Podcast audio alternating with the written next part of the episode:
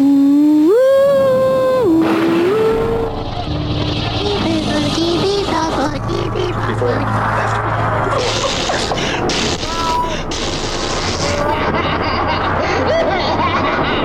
turned out to be completely unreliable assholes.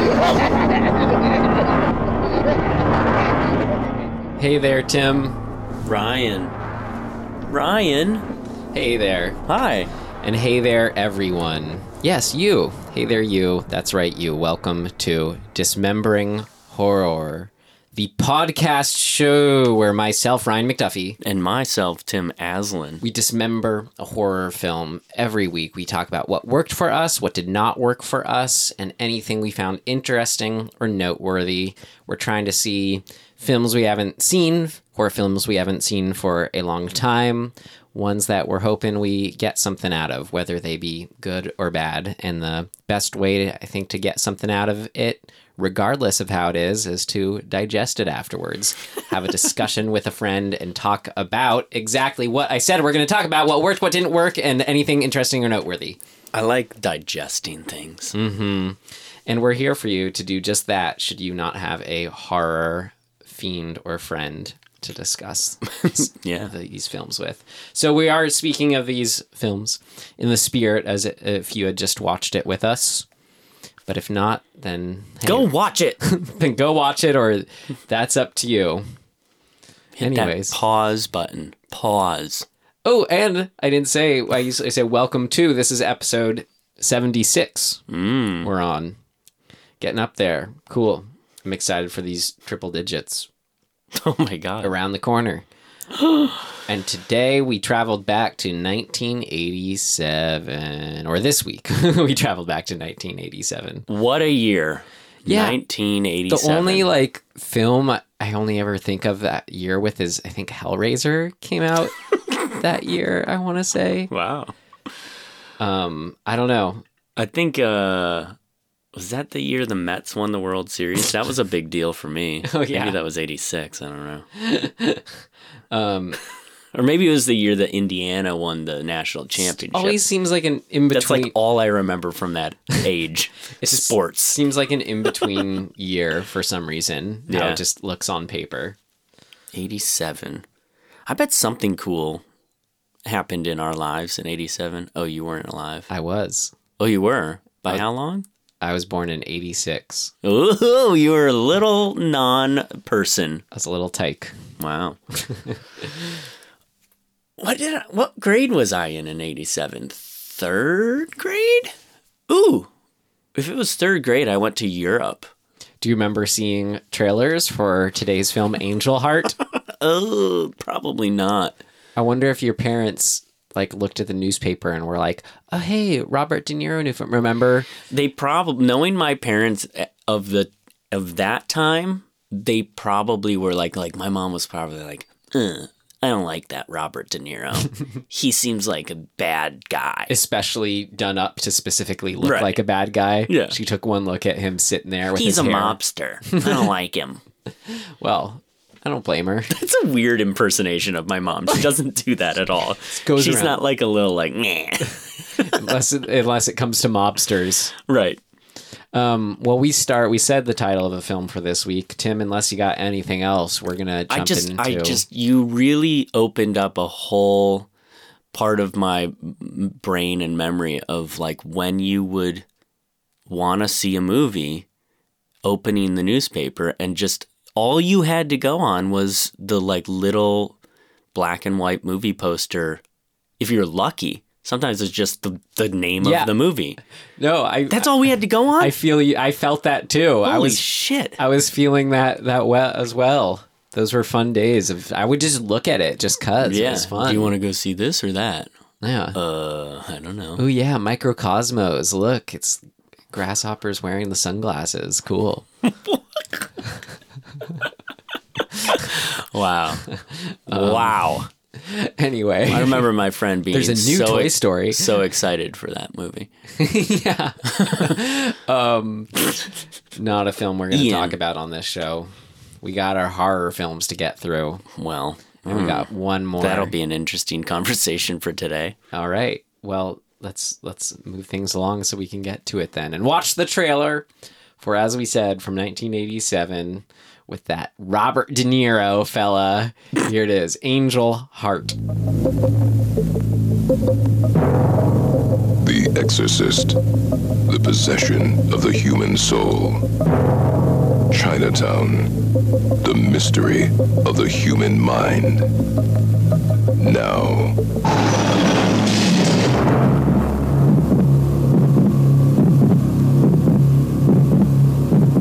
Do you know what today today is? Today is Wednesday. So anything can happen day.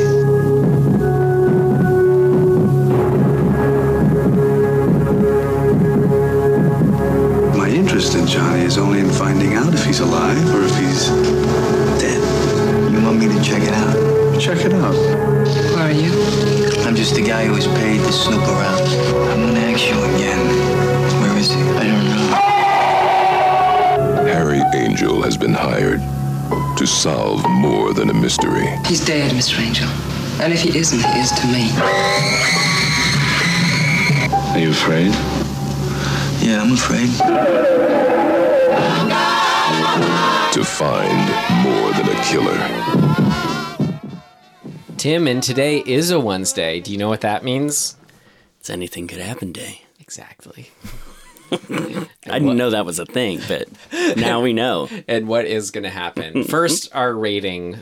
Via our rating system, would Tim and I tell our individual selves, not you, but ourselves, to avoid it, stream it, rent it, or buy it?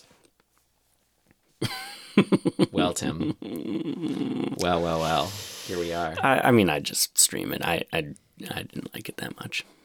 There you have it, folks. I don't know what else to say. I hear I you. mean, we'll get into it, but I was um I was honestly on the higher end stream it. But after looking at everything I wrote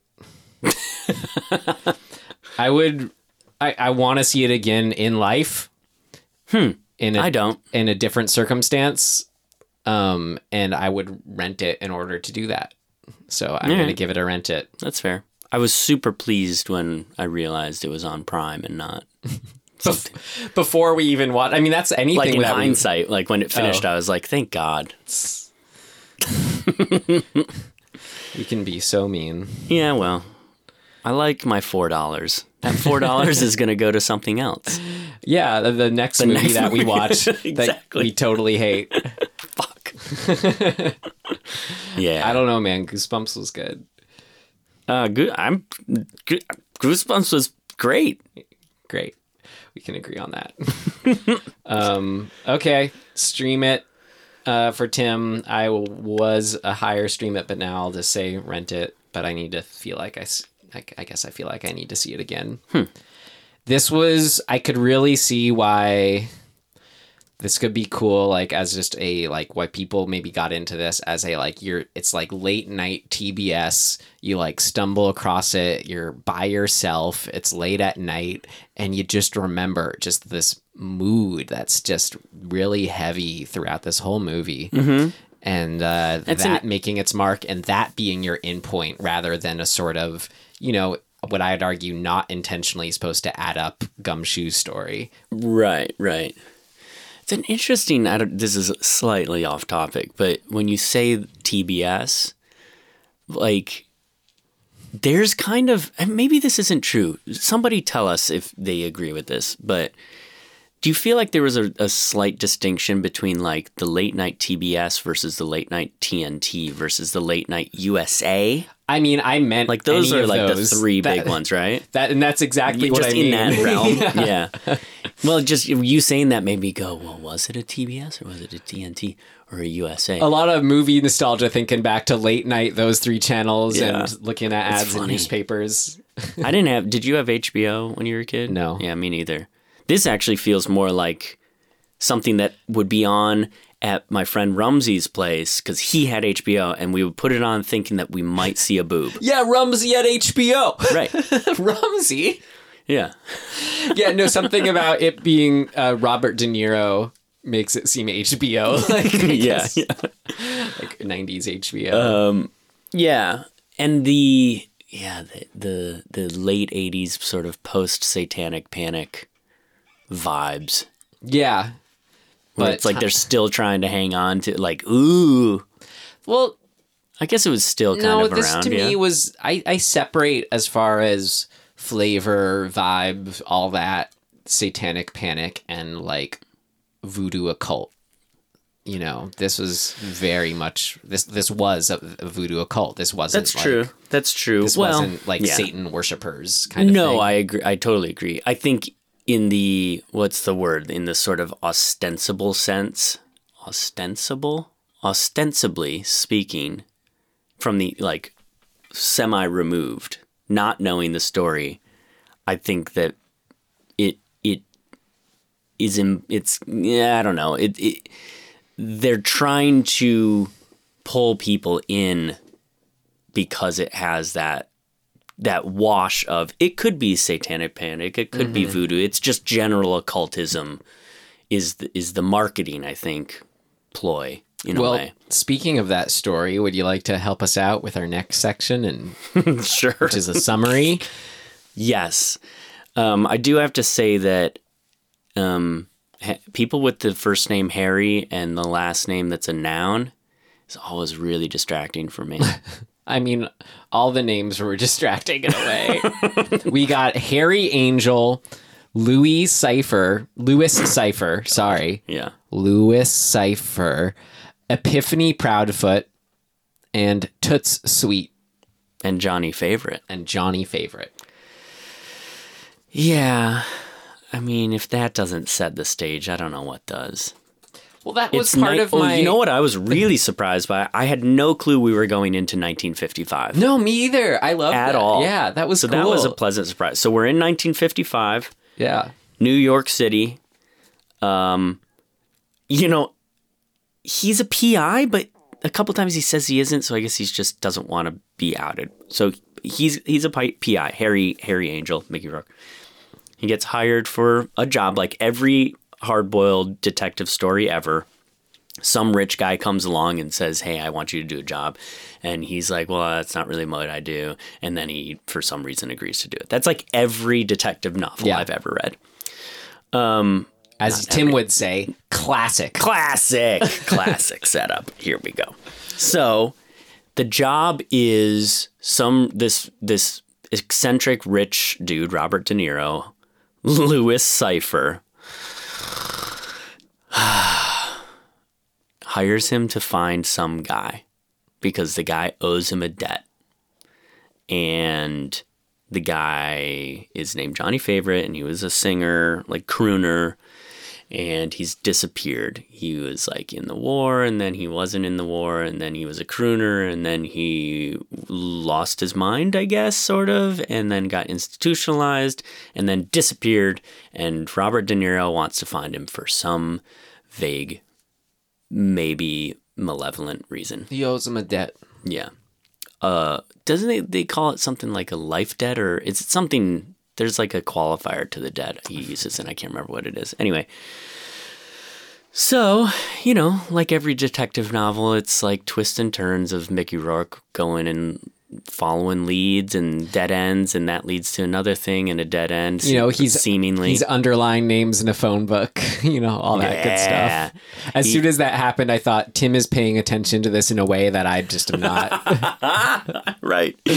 and so he gets eventually down to New Orleans or New Orleans. yeah, it's split up kind of half and half. First half slummy New York, Yeah. Coney Island. I guess it's important to say that the first couple people that he tracks down, or the first person in particular that that he gets a lead from, is this doctor who like fixed the books on Johnny Favorite's institutionalization, and then that doctor ends up killing himself in quotations. Yeah. And then then he goes to New Orleans? Sure. Or is there one more death before that? I think that was the only. the only New York, York death. death. Okay. So he does get chased in New York, Yeah. kind of inexplicably. We don't really know why, but he gets chased. So the exciting chase scene. And he's having, we know early on that he's having kind of memory slash I don't know how you describe it. Things that he sees spark something in his mind.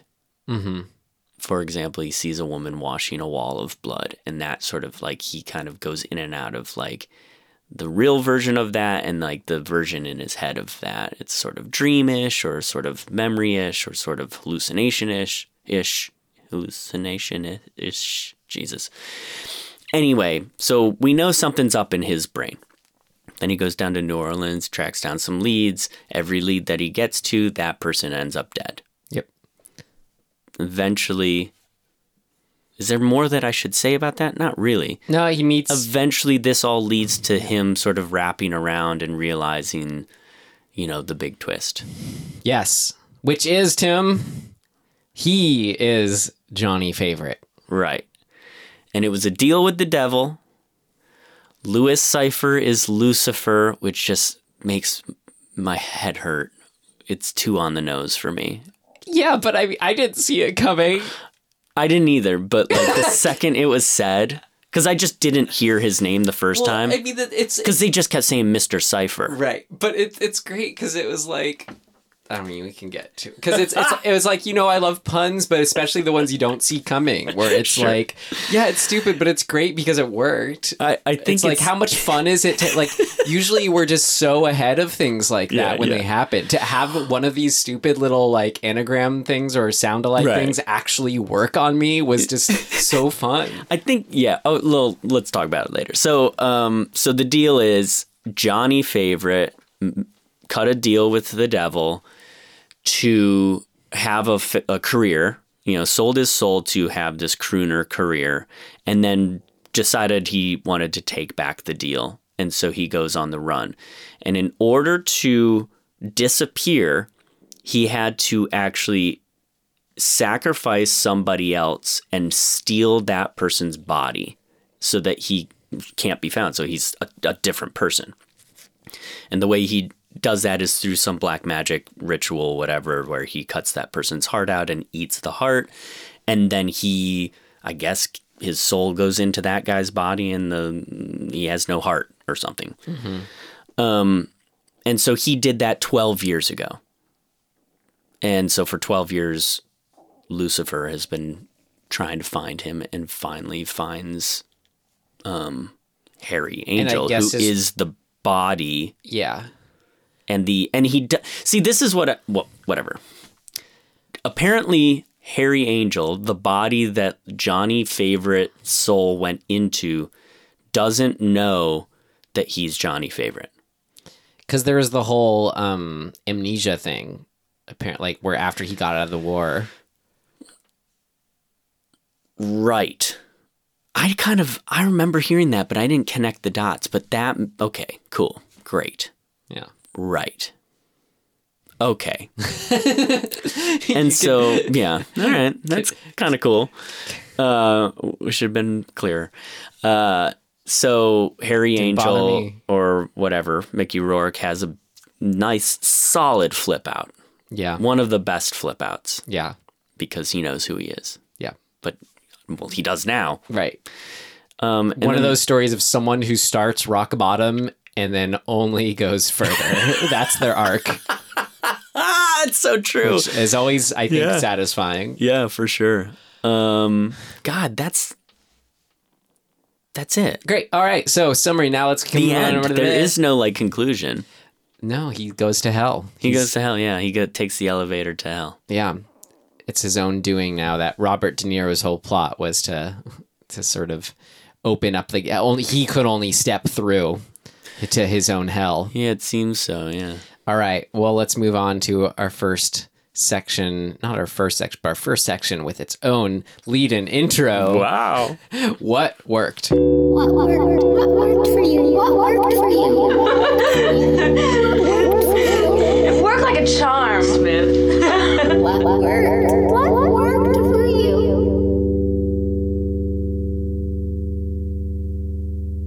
I mean, I already kind of said this, but the pervasive sense of just foreboding in it, it's just murky. It feels like that um Yeah.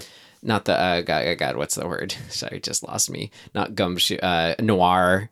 You Yeah, know, yeah. just that heavy atmosphere. But just to combine that with then you sort of get throughout teases of the occult and supernatural, where it is just this like periphery of another world. Like Very much so. chicken foot is used, there are mm-hmm. references made, but he never really like you know thinks much of it or jumps on it really as clues because as he always says oh, i'm from brooklyn you know i love Right. that comparison of the two but then just how that all of a sudden it sort of sets up this subtle like not subtle sudden turn into like the supernatural you know where once we get to that sex scene which was just the standout scene of the movie that was so good for sure. it was so good it's just when everything as far as his visions and what's real and what's not just sort of all hits the fan finally but to have this mood sort of be percolating and all build up to this thing was super cool and satisfying i thought Yeah. um, I mean, you, you see what I mean there? With with what? Liking it? Yes. Oh, sure. Th- those aspects. You know, I, I I think maybe I should maybe there's sort of a caveat to to why I'm a stream. Is because I don't dislike the movie as a movie, but like it's not it, for me it's just it's it's a different thing. It's a detective noir with like a sprinkle of of um supernatural to Yeah. me. And so it's very hard for me to be like, hell yeah, horror movie. And and then and then so what that does is effectively it makes me think of other noir films, detective films, and it doesn't quite stand up to them for me.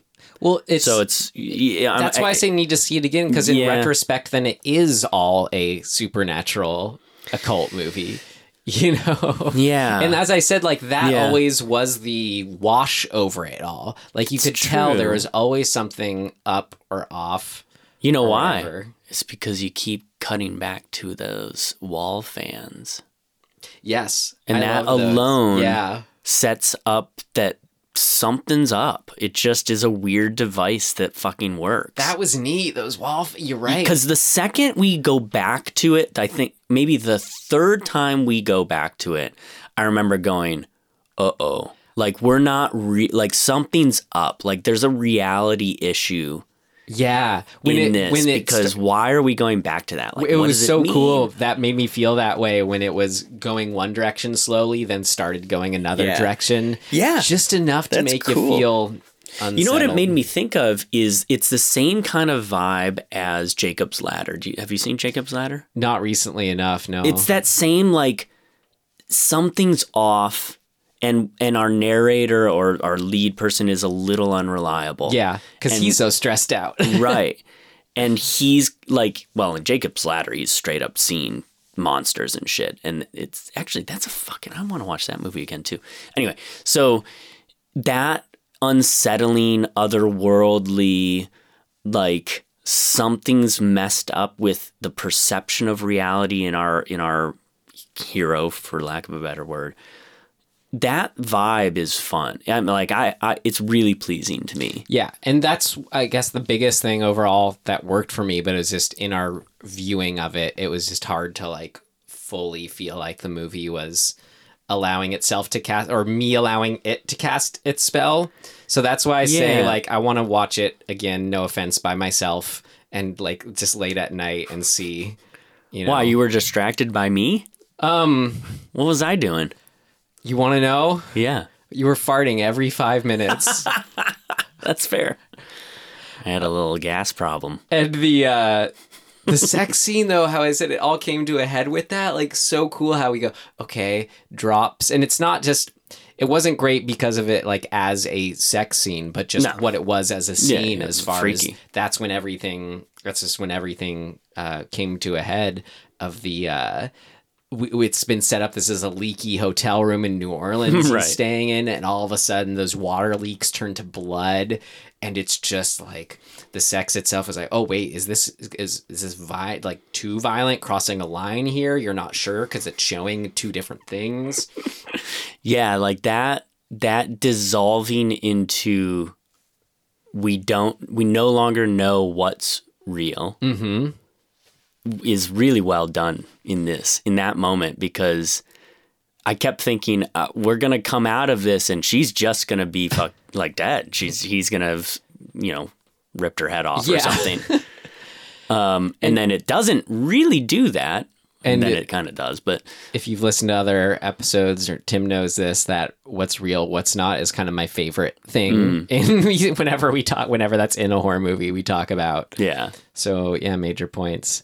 And overall, I thought held together with really great acting. I loved everyone in it. They were all committed. They all like fit the tone so so well. As I said, like Yeah. Mickey Rourke going from you know already down and out just a crazy.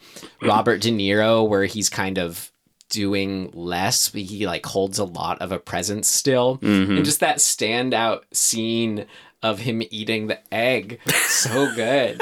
where he's just eh, know, he just pulls off that kind of that monologuing, you know, where Right. we know it just works so well where we know this guy knows more is up or has some sort of presence of evil or however he's connected in the world. Turns out he's the devil. That's why.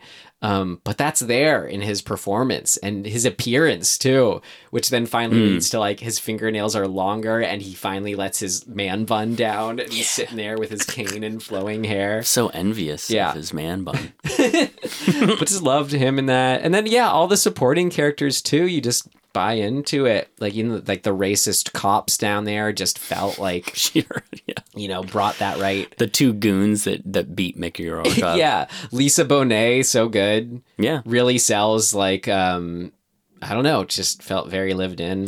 You know who I really liked, and she's only in one scene, is is Mickey Rourke's girlfriend.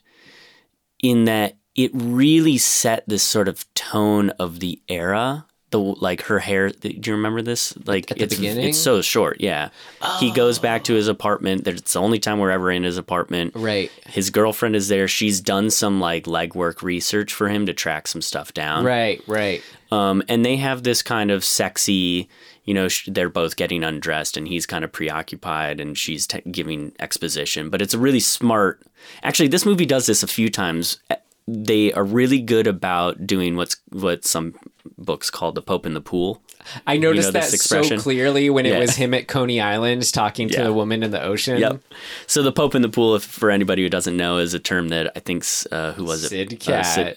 Sid, Cat. I just Cat, yeah. combined them. Sid, Sid Field, Field. save the cat. yeah, he came up with uh, to describe how to make exposition scenes visually interesting, right? So it's a reference to what Situationally interesting. It Yeah. was a reference to some movie where I think they're The getting Godfather ex- Three. It's where they're getting exposition and it's a pope swimming in a swimming pool doing laps. Right, a thing that we generally don't associate with the Pope. Um, anyway, so they they've done they did it a few times in this. It's pretty good. And that's what it's the Pope in the pool. That's what like this kind of structure is about for me. Like one of my favorite movies, Inherent Vice. It's Mm, all mm-hmm. just the Pope in the pool. The movie. You you aren't supposed to be able to follow Sure. what's going on. And this movie gets to that point, and maybe that sort of transition could be handled a little more intentionally. Like I can see if you're really, you know, like and enjoy the sort of mystery, you know, putting mm-hmm. together the clues mm-hmm. aspect.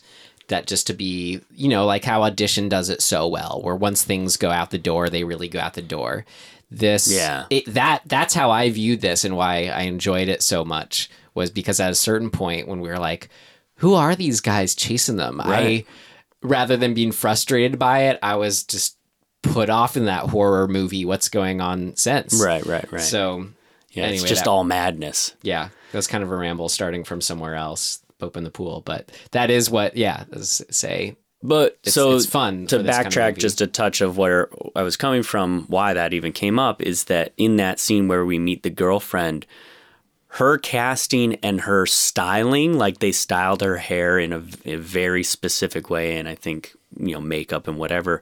But it really suddenly, even though we've already established that we're in fifty five, I suddenly like was like, oh, this is what people in New York in 55 like dressed like and looked like. Yeah. You know, like it really felt like a a different thing, like a specific thing. And it was cool because, as another overall effect of just when it was set, um, you know, 55 is still connected to just style wise, flavor wise, like look it, um, the, the 40s, like wartime, Definitely.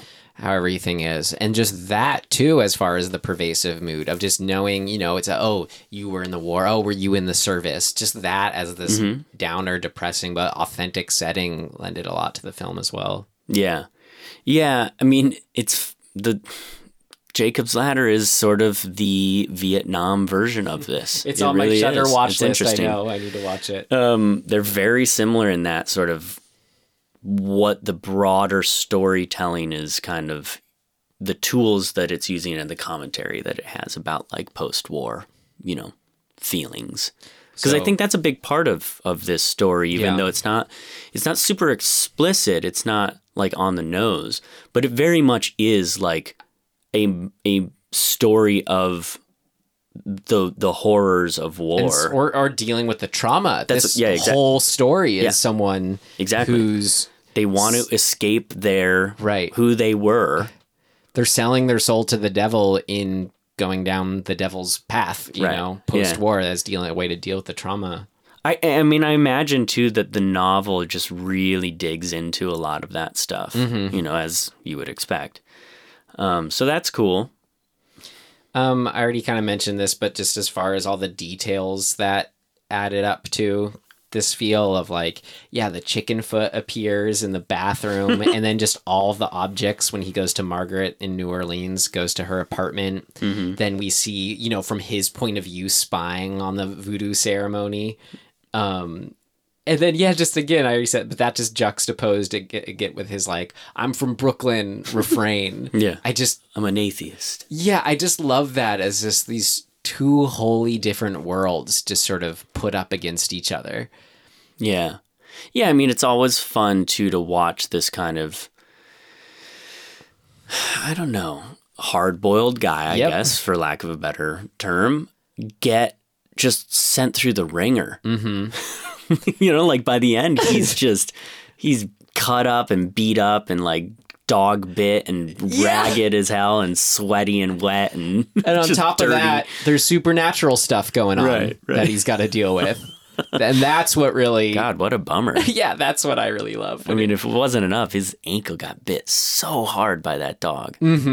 but just it's cool because it it keeps it at a fun level where you know I always like um I God, only saw it the once in theaters the skeleton key but using this this but this that's this setting that, where I always want to say like oh I want more kind of like Bayou New Orleans Yeah. horror films kind of thing but I could see it's kind of a tricky you know careful line you got to balance Sure. but one way that to do it well is to sort of use these details and the setting, but don't let us jump into it too far. Mm-hmm. Um, which I thought this was at a really good level of Yeah. in order to do it at all.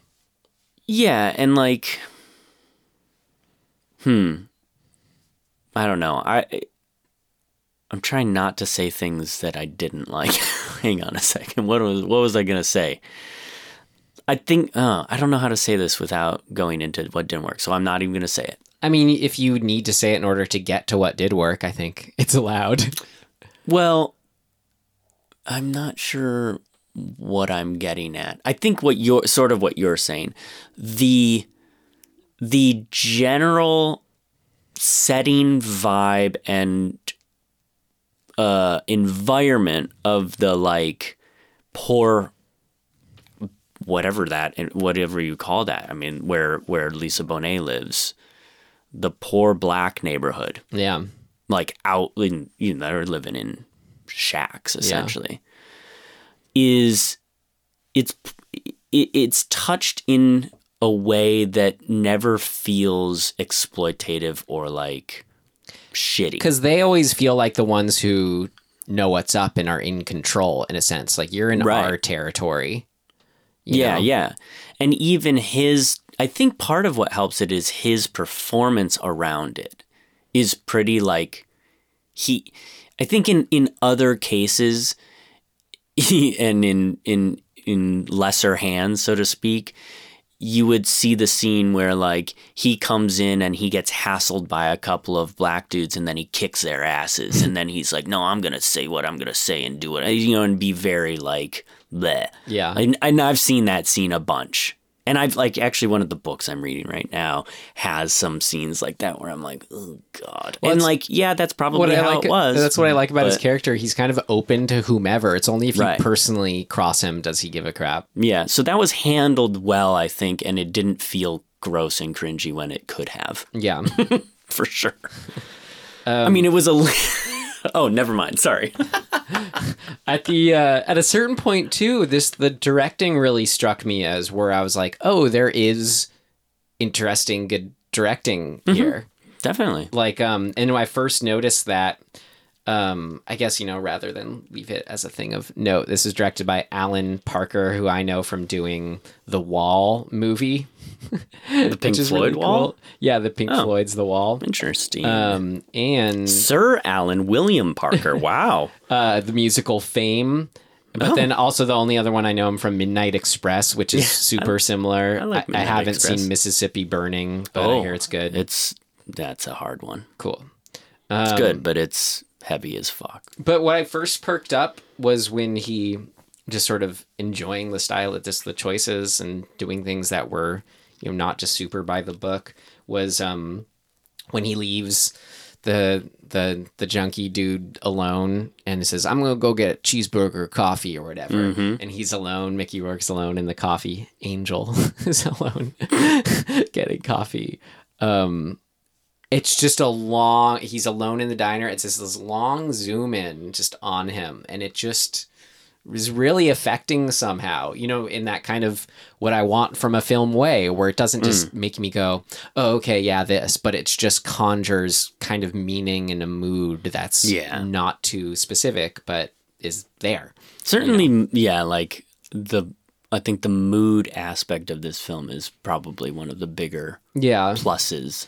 And same but also you know just feeling like there's metaphor there to dig your teeth into too should you you know your mind be going down that route same with um similarly those recurring shots of those like straight on exterior shots of buildings with like the single lit window kind of like Yeah. sort of those tying into like the fan shots you were talking about Well, the fan is in that shot. Yeah. That, that lit window, the lower half is one of those fans. But it just I made think. me feel Yeah. kind of almost like it was like a Tim Burton Batman in that Yeah. way. No, I agree, Where yeah. it's just this isn't this is none of this is ever do I ever have the safety of reality to sort of step down Yeah. on. It's all just sort of like this real New York that humans have Mm-hmm. created and invented is just like such a comic book thing in place. I I totally agree. I mean, the opening shot is a nighttime alleyway, and it's at an angle, so you're not looking straight down the alley. We're sort of on one side of the alley, Got a cat meowing got at a a cat dog. and a dog, right? but th- those static shots of the alleyway and the way that it's lit is so noir comic book. Yeah. like it's beautiful. And what's neat There's was smoke kind of coming Yeah. up. Like it's just so good. Right, especially yeah, and to see that successfully done in color is always like bonus points, good jobs. And then similarly all that look of when um I think it's there's shots of it throughout, but really culminates the ending of the elevator to hell, which is just Mm-hmm. Yeah, like yeah. the last elevator in the world you want to be on as far as how it is, where it's like Very a warehouse, it's metal, it's open air. Yep. It's just yeah, you feel the clunks of it. You don't know how far it goes down, but it's effectively, you know, as an elevator to hell should be. Yeah. feels like it could be going down forever. Um, but just all those shots, just oh, so it, combined with I'll get to the score actually worked for me too, Tim. Yeah. The I, I thought lurid was a good word for it. The saxophone, where it kind of felt like the that Blade Runner soundtrack of that, you know, where at, in one aspect it could feel dated, but I don't know. I it just works for me as far as this being sad Mm-hmm. and, as I said, lurid, languid. Yeah. Yeah, I can see that. Yeah. So combined with all the imagery I just described, really, really worked. Um, I mean, yeah, Blade Runner's an interesting. it's another noir. Yeah. Noir. What would you call that? Com- comparable? Com- Yeah. something a comp Comparison. comparison. Yeah, that's interesting.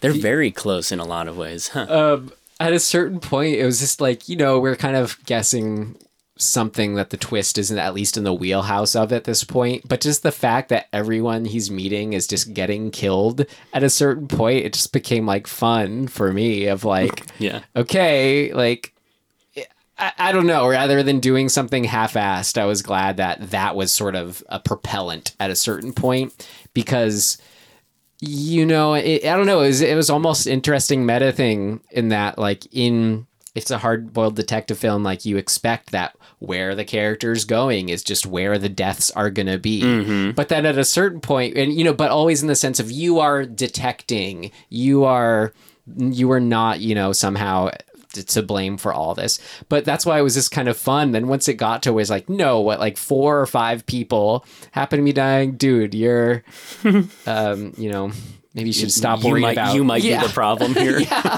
it does have something to do with you um so- it is cool. That's actually a really good point because that that construct in in good detective stories is often like you you track down a lead and you think oh this is going to be the thing that kind of breaks it open for me and then shit goes sideways and either when you get there the person you're looking for is already dead because the the bad guy or whatever is a step ahead of you yeah or you get there and shit goes sideways because the bad guy gets there at the same time and you can't get the information and then the person ends up dead and so it's all you're always on the run because you're you're like shit now this looks like I did it because they're taking Yeah. that exact construct and just being like except it's him Yeah, the bad guy Which is great. is the twist that's coming.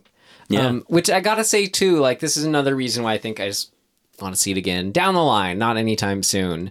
But the it how do I put this? Like um nowadays that twist of you know oh it was them all along basically. It just feels so overdone and hackneyed. But when this film was made i mean it's happened a lot before.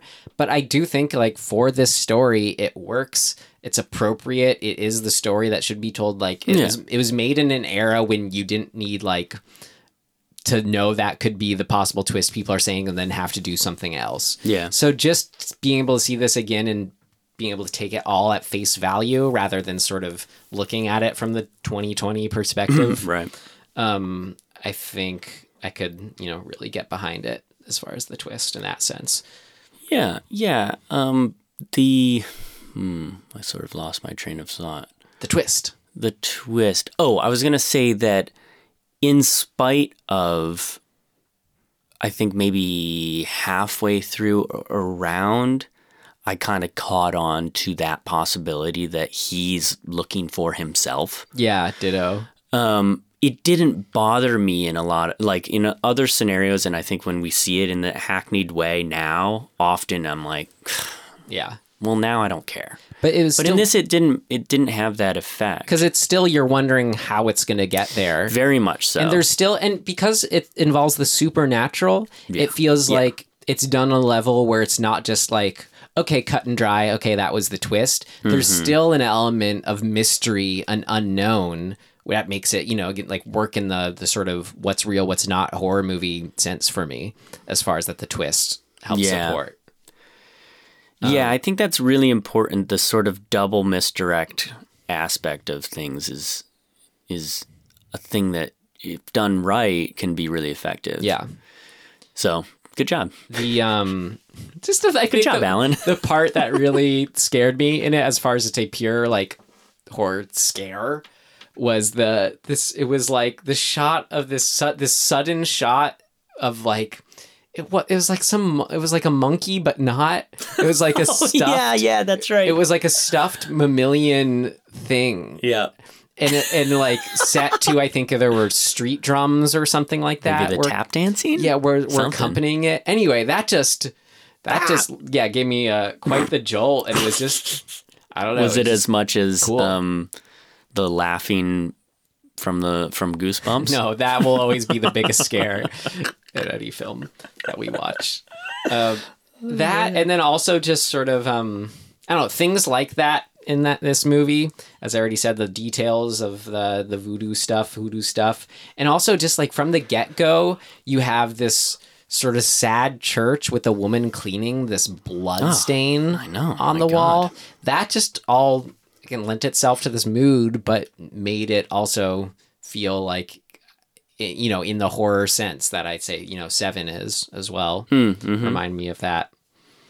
Um, and then as far as yeah, sort of what I was saying in the uh, the there still being some element of what exactly you know the the dev this is all the devil's game and we're just a part of it and can't actually have take any comfort in knowing exactly what it was i liked that his plan had something to do with at least again we don't really understand it but having this guy angel you know be the the the catalyst of his own undoing to have there's something very Right, right. i use this phrase a lot too snake eating its tail of having a detective detect himself Right.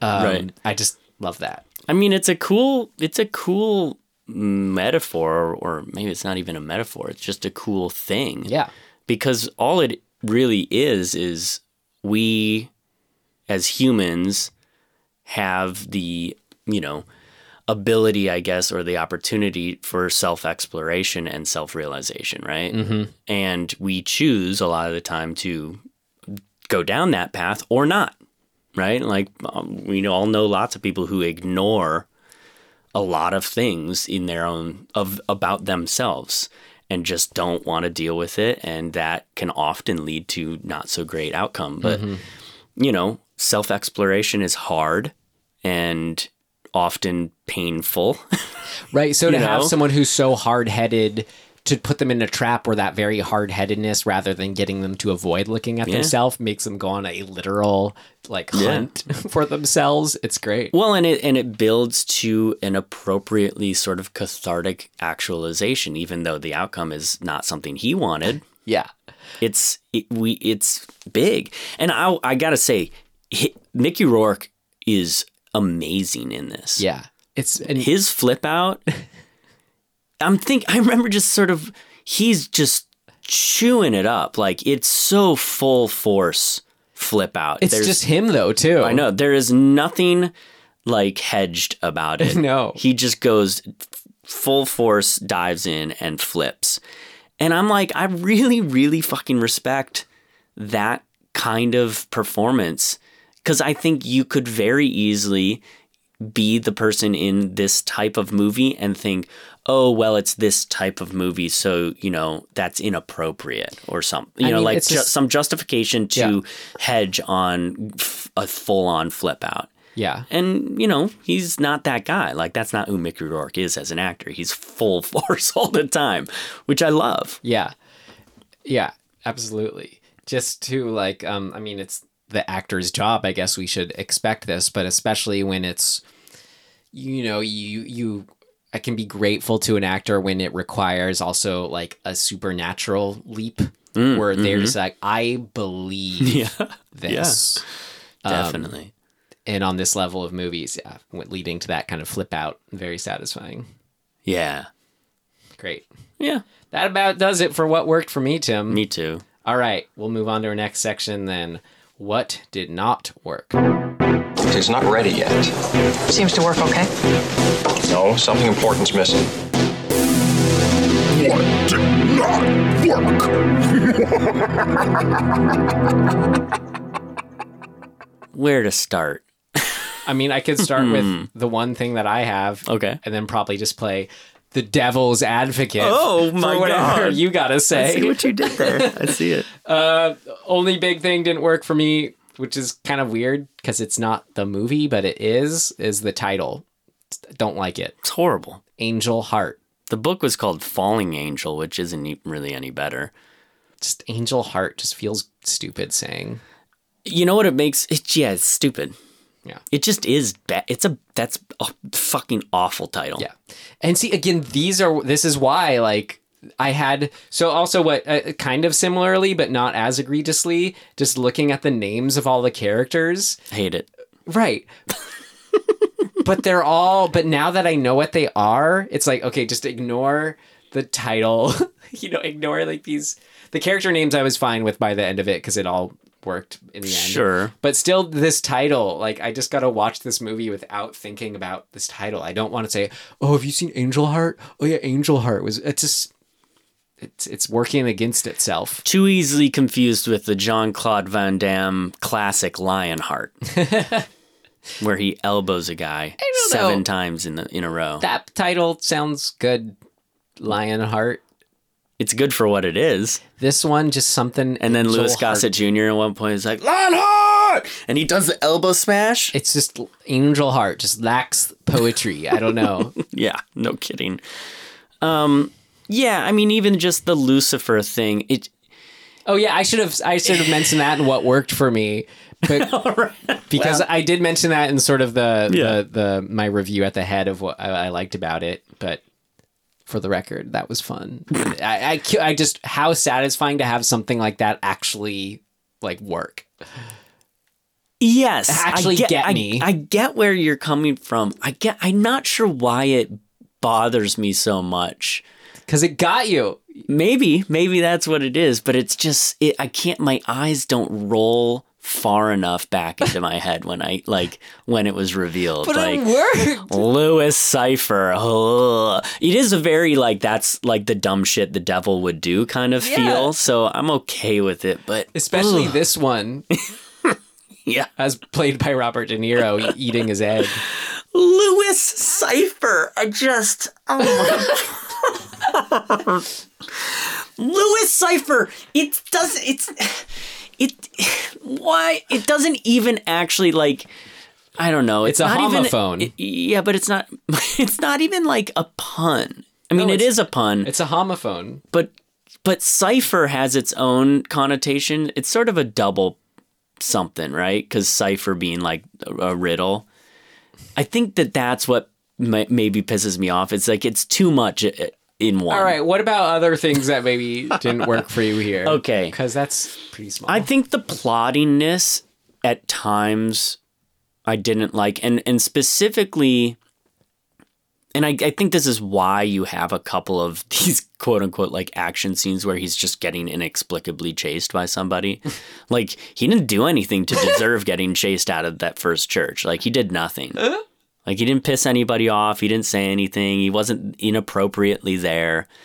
And he's you know, he's having a vision, right? Like he's walking up to the woman in black who's sitting in in the row of chairs. And then two black guys just attack him. And it just made me kind of feel like, what the fuck? like what do we I don't I mean it's fun, I guess. It's an action scene or whatever, but it it makes no sense. yeah, that's yeah. Like find a just find a little reason.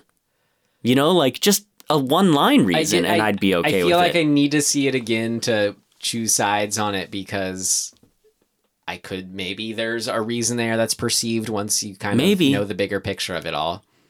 I mean, he he picked up that lady's hat in the you know he saved the cat when he's like the morning But just morning knowing this is all the devil's orchestrating orchestration.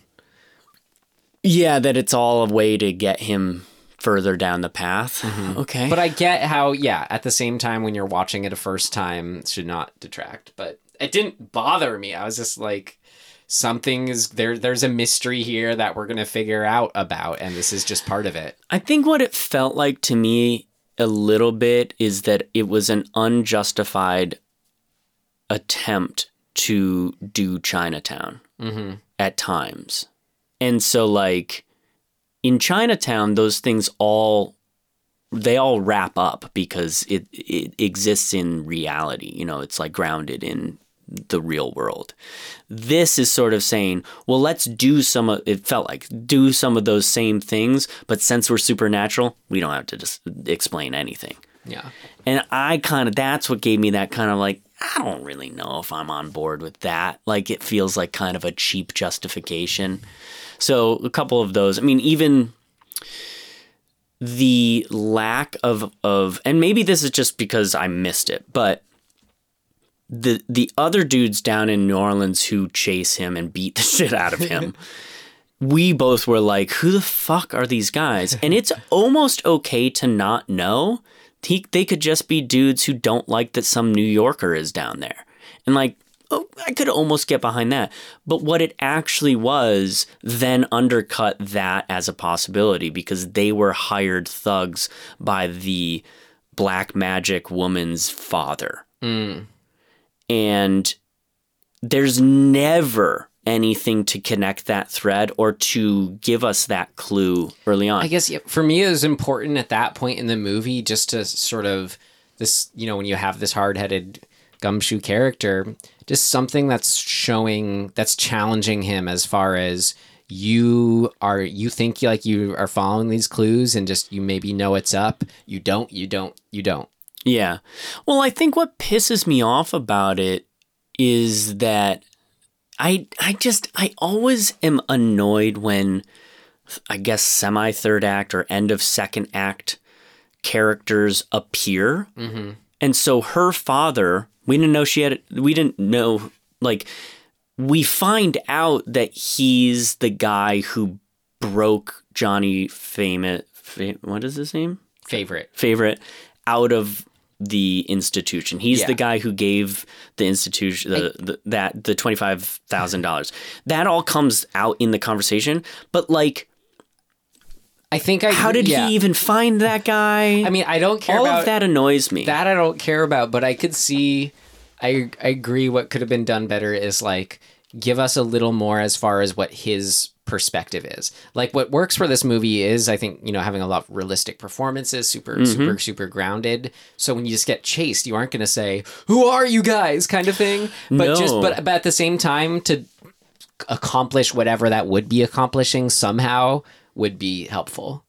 I, I think the Just only like where is he at? Where is Angel at? The you know? only thing that I would have needed, honestly, for the father of the black magic lady is for us to have met him and and been lied to about who he is. Yeah. If we had gotten that, then when he goes back to him, because he tracks him down eventually, then when he goes back to him, he thinks he's got something on him. He's like, I know what you're up to. I figured it out. And then the reversal of having that guy being like, well, actually, you haven't figured it out. Right. You know, and here's why. Yes, I like that. That may that would be more, you know, apropos, I guess, to this type of story for for me. And it's it's pretty minor, so I I almost get why they don't bother. Yeah. But it would help so much for me in that scene cuz that's the pivotal scene. That's where he really starts to crack and go, "Oh shit." yeah. Like there's something bigger here and I don't want to look at it. I guess that's yeah, didn't bother me as much. I didn't see that as pivotal. I saw it as like that annoyance overall is just mm-hmm. minuscule in my overall Well, it- enjoyment and engagement. It pissed Mickey Rourke off cuz he flipped the fuck out of that table. oh right. which I you know I love a good table flip. You got uh, anything else? Um, the appearance with special appearance by Robert De Niro kind of just I think is weak. Like I don't know, I don't like it. Can you just see Robert De Niro's? Yes, Mr. De Niro will appear in your your film. Yeah, yeah, his people. Yeah, but he wants to be special. Yeah, I don't know. There's something weird about that. Um, I mean, I agree This- with you both these things, but Yeah. they're just so small picture yeah, for me. yeah, they're pretty small. I, uh, okay, so the the bigger one for me, I guess, in a broad sense, is well, there's two. There's a lot of just Mickey Rourke and whoever he's talking to just having a conversation. I was feeling that in the New York stuff more so, like mm-hmm. like as sort of fun and Pope in the Pooly as it was. That can kind of that that charm of whatever hap- whatever Pope happens to be Yeah. in whatever pool, it kind of wears thin pretty quick. Yeah. Well, I think I mean part of the wha- uh, the the upside of those scenes is literally Mickey Rourke knowing that there's not a whole lot going on in the scene that it's just a, a dialogue scene and him watching him find ways to make the scene interesting. Yeah. like when he gets the doctor in the kitchen in the or the first time he's questioning somebody it's the doctor in the doctor's own kitchen right? The the morphine addict And like Mickey Rourke's all over that scene. Like he's Yeah. fucking getting up, sitting down, grabbing the guy, hugging him, grabbing his tie, like grabbing his face. He's just fucking all over the See, place. for me, and that's pretty great. like these scenes that are just the questioning a person scenes, like they are another I think Syd Field term, the fun and games. They Yes, are the very meat and so. bones of these types of stories. Yeah. So just in that sense, they overall like I was cool with it. Like maybe like cut one of them out or shorter could have helped me with the first half pacing, but I'm kind of like whatever. Or maybe you know just kind of better casting on who he's interact because a lot Maybe. of times. Like again, why I love Inherent Vice so much. It's like not at all about like the actual mystery. It's Okay. just about the charm and the the sort of that mood and the feel of that kind of um exchange and Mhm. that kind of structure. All right. Um, Yeah. So you know the fact that it was at Coney Island and you have these weird people who are in the I the love all off that. Yeah, Um, so the only other thing that irked me, I guess, is the I guess it's necessary, but like I just got a little uncomfortable with the Lisa Bonet gratuity. I mean in the But it's I mean it's serving a story purpose. Yeah. Which is good because it's basically he shouldn't be tempted by this. It's- like it's she's what, 16 I think she says? 17. 17. and um, and he's like licking his chops and I'm like but what's but it is story right, relevant. I mean, so but but Tim, that's not even the short of it. It's that she is his granddaughter. No, she's his daughter. Right, right. Oh, right. The little kid is his. the little kid is the so, or grandson, Grandson. daughter, I don't know which. Yeah. So that's like that level of messed upness that is, I don't know, again, puts it in horror for me That- too. I agree because it it ultimately leads to this very um what's the Korean film uh um that we watched. no no no no uh just famous Korean film with the guy who gets locked in Old boy. old boy thank you um it's the same it's that same awfulness Yeah. like the the the holy shit what did I do kind of thing Mm-hmm. I just unfortunately it was left up to us to feel that I don't You know know, what I because mean? the sex scene is when it all goes at like there is something wrong here. Def- no, oh, no, no doubt, and I and I love that. But the we, I don't think. I mean, it's hard I mean, because it it's murky. for- but like, yeah. I think I think I wanted, and maybe it's maybe it's supposed to be in his performance of like I know who I am, but like I think I needed a little more of seeing him have the revelation that of what he did. But the movie's a little too. There's it's there's there's more there are too many layers to hone in on just Yeah. that whereas in old boy it is just that Yeah, like that yeah. is the point of the revenge Yeah. is to to get him to fuck his daughter so in this it's more of just like it's kind of living in this murkiness of like oh shit everything went bad I mean, it's also I don't know, you know, where he says, "Oh, I'm from Brooklyn." It's kind of it kind of like it feels like his character like uh, rather than me being mad at the movie Mm-hmm. for his like, you know, luring at her or whatever, it feels like no, I'm mad at like the character. yeah yeah yeah i guess i just i don't know it's a fine it's a very fine line for me between Mm-hmm. like sort of exploitive gratuitous you know sexualization and especially with younger women Mm-hmm. i'm always just like Ugh, Well, it's supposed to be his daughter. It's like i know yeah.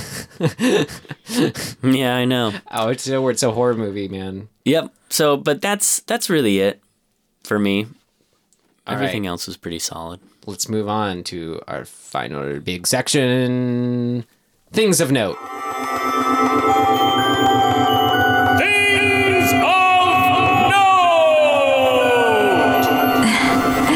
This should be interesting. I'd just like to note uh, once again, Robert Robert De Niro's hair is so glorious. I'm so envious. All I could think of was like one day, one day I'd like to be there. You say you're growing your hair out, Tim, but it seems like you're it's always only getting shorter. Like you're always cutting it. I'm not cutting it. I Oh. haven't cut it in eight months.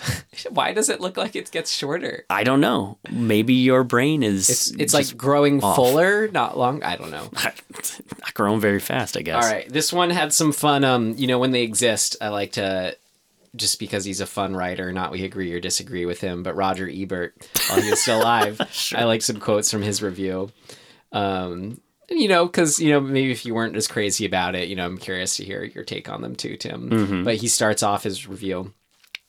After everything is all over, wait, is this the beginning of it? yes. After everything is all over and the dust has settled and the blood has dried, it is possible to un- it is possible to unsort the plot of Angel Heart and see that it's really fairly simple. But it doesn't feel that way at the time. It has the unsettled logic of a nightmare in which nothing fits and everything seems inevitable and there's a lot of arrows in the air and they are all flying straight at you. I, that's pretty solid, actually. It's a good point because he, he's right. We didn't really say this explicitly, but the dreamlike sense throughout. There were a bunch of times when I was like, "Oh man, this this whole thing may just be in his head." Well, like everything we were saying about the fans and the, Exactly. like, certain shots. Um, super short, but his example, uh, his description of Mickey Rourke. Rourke occupies the center of the film like a violent, unmade bed. wow, I, I love that. That's pretty good. Angel Heart is a thriller and a horror movie, but most of all, it's an exuberant exercise in style in which Parker and his actors have fun taking it to the limit.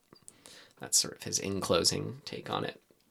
I just had a thought. I I think what's missing from this movie for me is is a is a kind of perceived bad guy. Because De Niro really isn't that. He's he's he's the person who hired him. He's sort of a different role. And and and that would be fine to to kind of ultimately loop back around and be like, "Oh, he was the bad guy the whole time." But to have sort of a foil for for the bad I mean, guy. why not just make that Johnny Angel as this off-screen, you know? I I don't feel like it connects. I felt very disconnected to the to Johnny Angel. Yeah, yeah. Like idea. And so like I think the the dad, the the the black magic woman's dad would have actually worked well as a foil. Ethan Krusemark. Cuz he's sort of this rich, you know, fat living off of like people gambling, you know, and like he's kind, you know, he's making uh The gumbo. the gumbo. So it's sort of like almost like like he's sort of appropriating the culture down there, Yeah. and he feels like he could actually really be a good person for us to hate. Yeah. And but we just don't get him. Yeah. So anyway, Oh, side note. That's sort of not it. You know, it's just a thought. It's it fits in this category, Totally, right? yeah. Great. Um, more stuff on the casting. Oh yeah, if we knew Lisa Bonet from the Cosby Show, the director said I didn't hire her because of the Cosby Show. I've never seen the show. I hired before. I hired her because she was right for the role. And then she said, I'm preparing for the role. I did a lot of meditation and a lot of self inquiry. I did some research on voodoo. My earnest endeavor was really to let go of all my inhibitions. It was really necessary for me to be able to let go of Lisa and let Epiphany take over. Showed. It was cool. But I just liked the director being like, I've never seen her in the Cosby shows because she had a good audition. Sir Right for the Alan. William Parker doesn't watch the Cosby Show. Let's be honest. yeah, exactly. He's too busy getting knighted. right. um, since he had directed Fame, the Sir Alan, um, the voodoo scene had the same choreographer. I thought that was funny. Wow. Like, that that it had a choreographer and that it was the choreographer's fame was kind of silly. Um, the composer Trevor Jones, I know him from Labyrinth and the Dark Crystal. Very nice. That was fun. Uh, and then I have Christopher Nolan. As far as influences, he stated the film was a major influence on his 2000 film Memento. He said, Okay. "quote In terms of Memento, Alan Parker films such as Angel Heart and The Wall, which use very interesting editing techniques such as fracture, such as a fractured narrative, were big influence." That's Wow. cool. And then I think why we even watched this film at all, Tim, was, you know, when stuff appears on lists. So in 2010, Wired magazine ranked the film at number 22 on their list of the 25 best horror films of all time. And in 2012, Mark Hughes, writing for Forbes, ranked Angel Heart as number nine on his list of the top 10 best cult classic horror movies of all time. Hmm. Lastly, Den of Geek writer Ryan Lam- Lambie ranked the film at a number six on his list of the top 20 underappreciated films of 1987. Wait, I'm sorry. Say that last one again. The top 20 underappreciated films of 1987. what a specific list. Right? Un- the 20 underappreciated. There were that many movies to be underappreciated? Number six? What were appreciated that year? Right, I know. I guess whatever. I mean, we'd have to look at it. Um, I like that it almost got an X rating. Oh, yeah. And I think it's been restored, whatever was giving it that X rating. Uh, it was 10 seconds of footage, so probably the sex scene. oh, so a big film for 1987 was Princess Bride. wow. Um, but underrated ones, number 20, we like Dolls. you know, Jesus Neo. All these films I haven't heard of, actually. Oh, The hit, Hidden, hit me with them. Uh, Cherry 2000, Street Trash, Neo Tokyo. Whoa. Oh, Monster Squad. Hey. The Stepfather. Yeah. There is our other 87 film. Um, Stage Fright. Yeah, six. Angel Heart. Prick Up Your Ears. I've heard of Prick Up Your Ears. House of Games bestseller. Oh, and the last one we know, Near Dark. But I, I mean, hey, underrated. I haven't heard of most of these. Yeah, fair enough. well, There are a lot of movies always coming out. that's for sure. Anything else you have for things of note, Angel Heart Uh, at all? Did it win anything? I don't know, man. Here we go. Ready? Nominated for Best Supporting Actor. These are Saturn Awards, Jupiter Awards, and Youth in Film Awards. Lisa Bonet won the ninth Youth in Film Awards, Best Young Female Superstar. Great. Good for her. Should we move on then to recommendations? Sure. All right. What That means want? I have to have one. Then I'll go first. Shit. I will recommend Dead, a film I just watched last night, um, thanks to the Criterion streaming service from 1968, starring Burt Lancaster, The Swimmer. The Swimmer. Oh, I've never seen that. I think you would. I love Burt Lancaster. I think you would really appreciate it, but also maybe really hate it. I don't know. Great. I think you should see it. It is cool. It's all about like it's it's it's it's it has this similar almost you know thing where it feels like the whole thing could be a dream or not reality, but it is sort of all this guy. It's Burt Lancaster, who's like sixty eight, so he's older, but he's also sort of personifying like youth and holding on to youth and is like Oh, fitter sure. than all of his friends. Of course. He sort of the movie just starts where he's like at this sort of pool of a friend's house and it's like New York, I guess. I don't know. It looked place I'd never been, but it's all where like everything is forested and you just sort of have these foresty paths and like horse meadows sort of separating big houses, like rich people houses. Okay. And he sort of plots out after his first swim. You know, what I'm gonna do. I'm gonna swim. I'm gonna. I found a way to swim home. I'm gonna swim in like these six different pools of the, you know, the this family to the that Wow. family to this community pool, and then I'll end up back home. And it's just sort of a lot, a lot to chew apart in it. Um, What year is it? 68. Okay. So I thought, you know, a potent year as far as a lot of artistic sensibilities Uh, like just out in the world. One of the most And this was really years cool. in Yeah. U.S. history. because it feels like it's that point where it's sort of coming off of the sort of traditional world of film, but then going into what we think of as new 60s, post 60s. But it was like, has a lot to do with this sort of his philosophy of, you know, living life to the fullest and what that means in the face of, you know, at the same time needing, um, uh, s- solidity or something grounded to also get anywhere, you know, in life at the same time.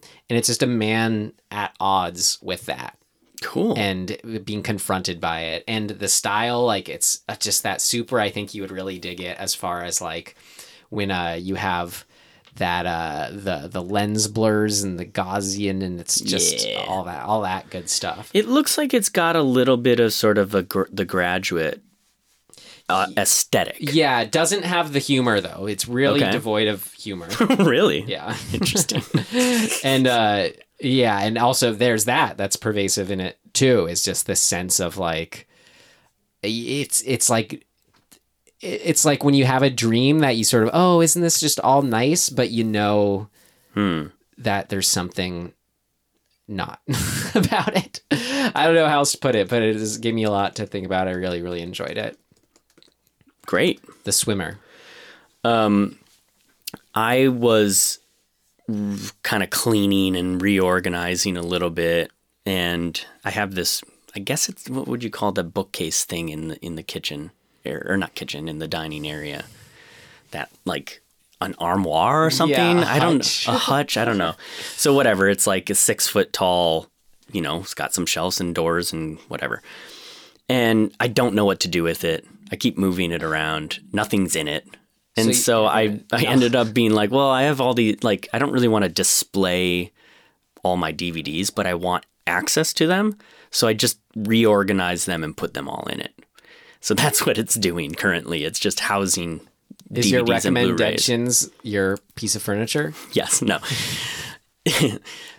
While I'm doing this, I'm obviously looking at all of my movies, and I come across a movie that I haven't watched in a while that is incredible, also older, um, and also is kind of a horror film.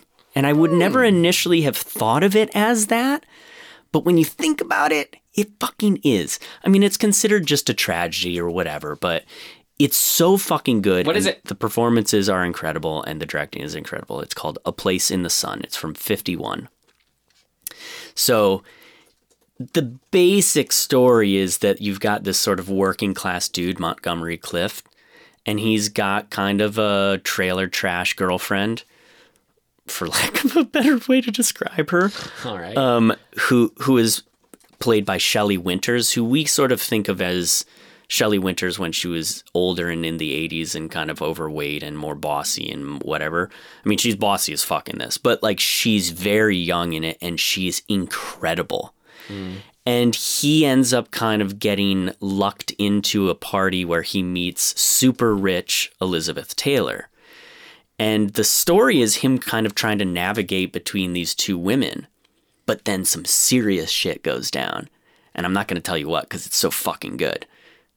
And that's the horror of it. There is there is one scene in this movie that is f- magnificent. cool So I They're- definitely recommend that. they're all just trying to find their place in the sun Yeah, they are. It's George Stevens. George Stevens was like just incredible director back in the day. He did stuff like Shane and Giant, um, Diary of Anne Frank. So you know he's the shit back then. Anyway, so that's mine. It's a fucking great movie. Is it my turn to pull next week's film? You pulled Angel Heart. I Did I? pulled Goosebumps. Sounds about right. All right. Ooh! right? I get so excited. We hope you're excited with be? us. Oh, Martyrs, Finally! the original. Yes! oh no. It's Cool. gonna be intense. I feel like there's some good ones that were kind of, you know, been waiting for a while. Wow. Oh, sweet. We got to figure out how to f- get a hold of it Why? because I don't think it's very easy to find. Oh, The the OG. Cool. We'll find it. We always do, except for when one cut of the dead wasn't available. We still have to watch that. Yeah, should we do that as our hundredth or something? Like, does that to go back? Does that make sense, or is Mm, that We should do too long before from then. now? We just got to talk about it. How about our seventy fifth? Oh no, we just passed it. what about our 83rd? I like it. Okay. um, great. Well, until next week for Martyrs, which maybe you've seen. You can find us at dismemberinghorror.com. That leads to our socials. We got an email address, all that good stuff. Yeah. What- Yeah, click on those little go to the website and click on the little tabs that say that look like a little bird. That one's for Twitter. The one that looks like a little camera. That one's for Instagram. We're on Instagram more so. We post we post uh, the posters. We post stills from the movie we watch. Our Twitter will be on it if you talk to us on it. But really, what our ask is, our big, huge, crazy, ridiculous ask of you, dear listener, if you enjoy this, tell a friend who might enjoy it too to listen. Send it to them. Yeah. That's it. Makes him happy. Yeah. All right. Well, I think that's it. So, in closing, thank you so much for listening. And we will see you next time. Goodbye.